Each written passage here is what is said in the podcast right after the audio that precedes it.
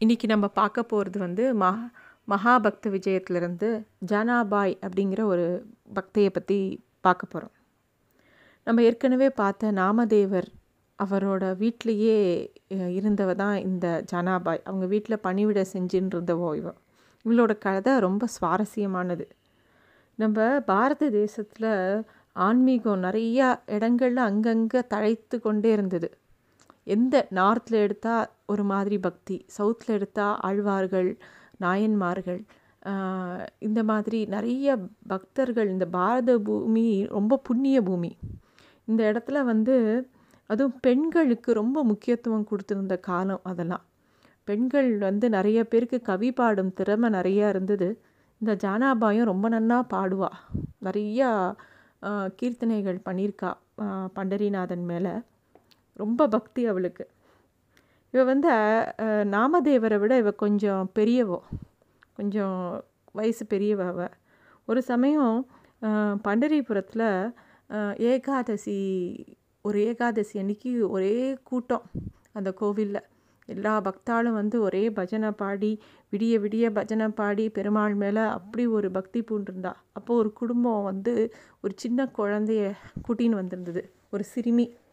சின்ன பொண்ணும் இந்த பொண்ணு அங்கே வந்து அந்த பாண்டுரங்கன் மேலே பார்த்த உடனே பாண்டுரங்கன் மேலே ரொம்ப ஆசை வந்துடுத்து அந்த குழந்தைக்கு. அங்கே எல்லாரும் பாடுறது அந்த பஜனை அந்த கீர்த்தனம் எல்லாம் கேட்டு கேட்டு அப்படியே அவள் பக்தி ரசத்தில் தோஞ்சி போயிட்டா.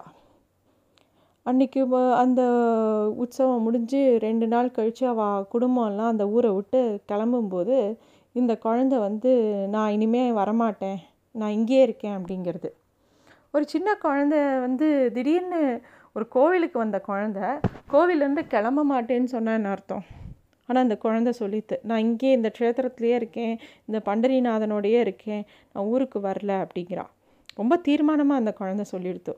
அவங்க அப்பா அம்மா வந்து எவ்வளோ விளையாட்டு பொம்மைகளை காட்டுறா என்னெல்லாமோ சொல்கிறா என்னெல்லாமோ ஆசை காட்டுறா. ஆனால் அந்த குழந்தை தீர்மானமாக நான் வரல அப்படின்னு சொல்லிடுத்து. அப்போ வந்து அந்த ஆலயத்துக்கு நாமதேவரின் பெற்றோர் அவள் பாக் வரா. அங்கே அந்த சிறுமி வந்து வரமாட்டேன்னு சொல்கிறத அவள் கவனிக்கிறாள் அப்போ அவள் வந்து இந்த சிறுமியோட பெற்றோர்கிட்ட சொல்கிறா இது பகவத் சங்கல்பம். இனிமேல் இவள் உங்களோட இவ இல்லை. இவ இந்த பரந்தாமனோட சொத்து. இந்த புனித க்ஷேத்திரத்துலேயே அவள் இருக்கட்டுமே. நாங்கள் பார்த்துக்குறோம் அப்படின்னு சொல்கிறார் நீங்கள் தைரியமாக போங்க. நாங்கள் பார்த்துக்குறோன்னு சொல்லி அந்த பொண்ணை அவங்க வீட்டுக்கு கூட்டின்னு வந்துடுறா. அவனை அவளை வந்து தங்களோட மகளாவே நினைத்து வளர்க்குறா. அதாவது நாமதேவரோட பெற்றோர். அந்த பொண்ணுக்கிட்ட நீ இந்த சிறுமிக்கிட்ட கேட்குறா நீ யாரும்மா? நீ உனக்கு என்ன திடீர்னு இங்கே இருக்கணும்னு தோணி போயிடுத்து அப்படின்னு கேட்டவுடனே அந்த குழந்தை சொல்கிறது என் பேர் ஜனாபாய். இனிமேல் எனக்கு இந்த த தந்தை தாய் எல்லாமே இந்த பண்டரிநாதனும் ருக்மணி தேவியும் தான். அப்படின்னு அந்த குழந்தை வந்து அந்தனோடு சின்ன வயசில் அது சொல்லிடுத்து. இது ஏதோ முற்பிறப்போட தொடர்ச்சியாக தான் இதை பார்க்கலாம். எந்த எந்த ஒரு சிறுமிக்கு இப்படி ஒரு மனசு வரும்?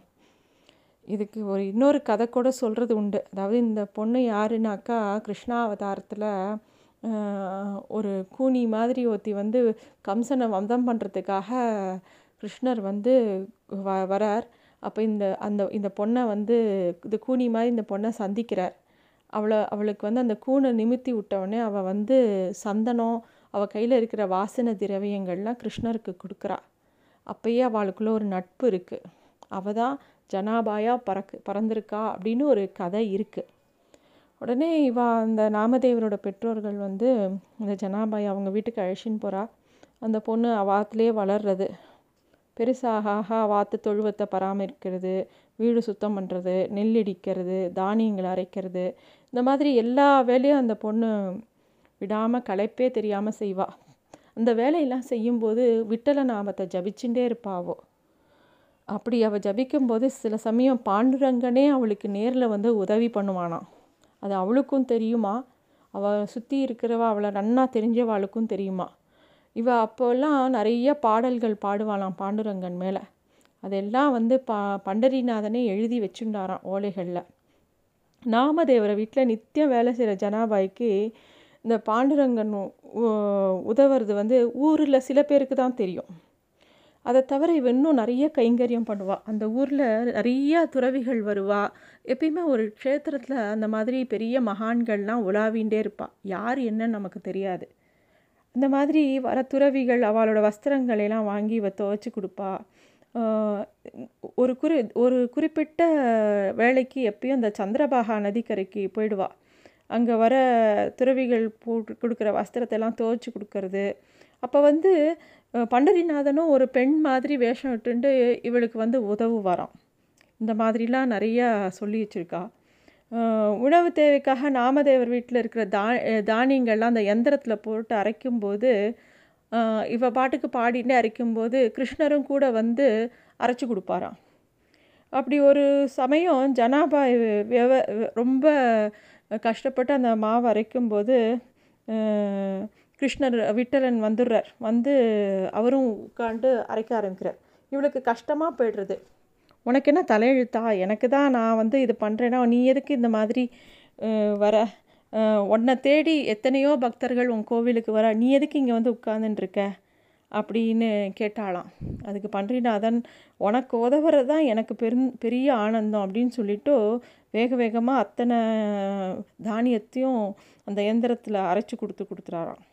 அப்படி பண்ணும்போது ஒரு சமயம் என்ன பண்ணிட்டாராம் இவ சோர்வடைஞ்சு இருக்கும்போது இவளுக்கு தெரியாமல் விட்டலன் வந்து தன்னோட பட்டு பீதாம்பரம் நகையெல்லாம் ஒரு மூட்டையாக கட்டி அவளோட அவள் இருக்கிற இடத்துலையே ஓரமாக வச்சுட்டு அவளோட கிழிஞ்ச புடவைய அதாவது ஜனாபாயோட யூஸ் பண்ண ஒரு புடவையை எடுத்துட்டு போயிடுறார் சன்னதிக்குள்ளே.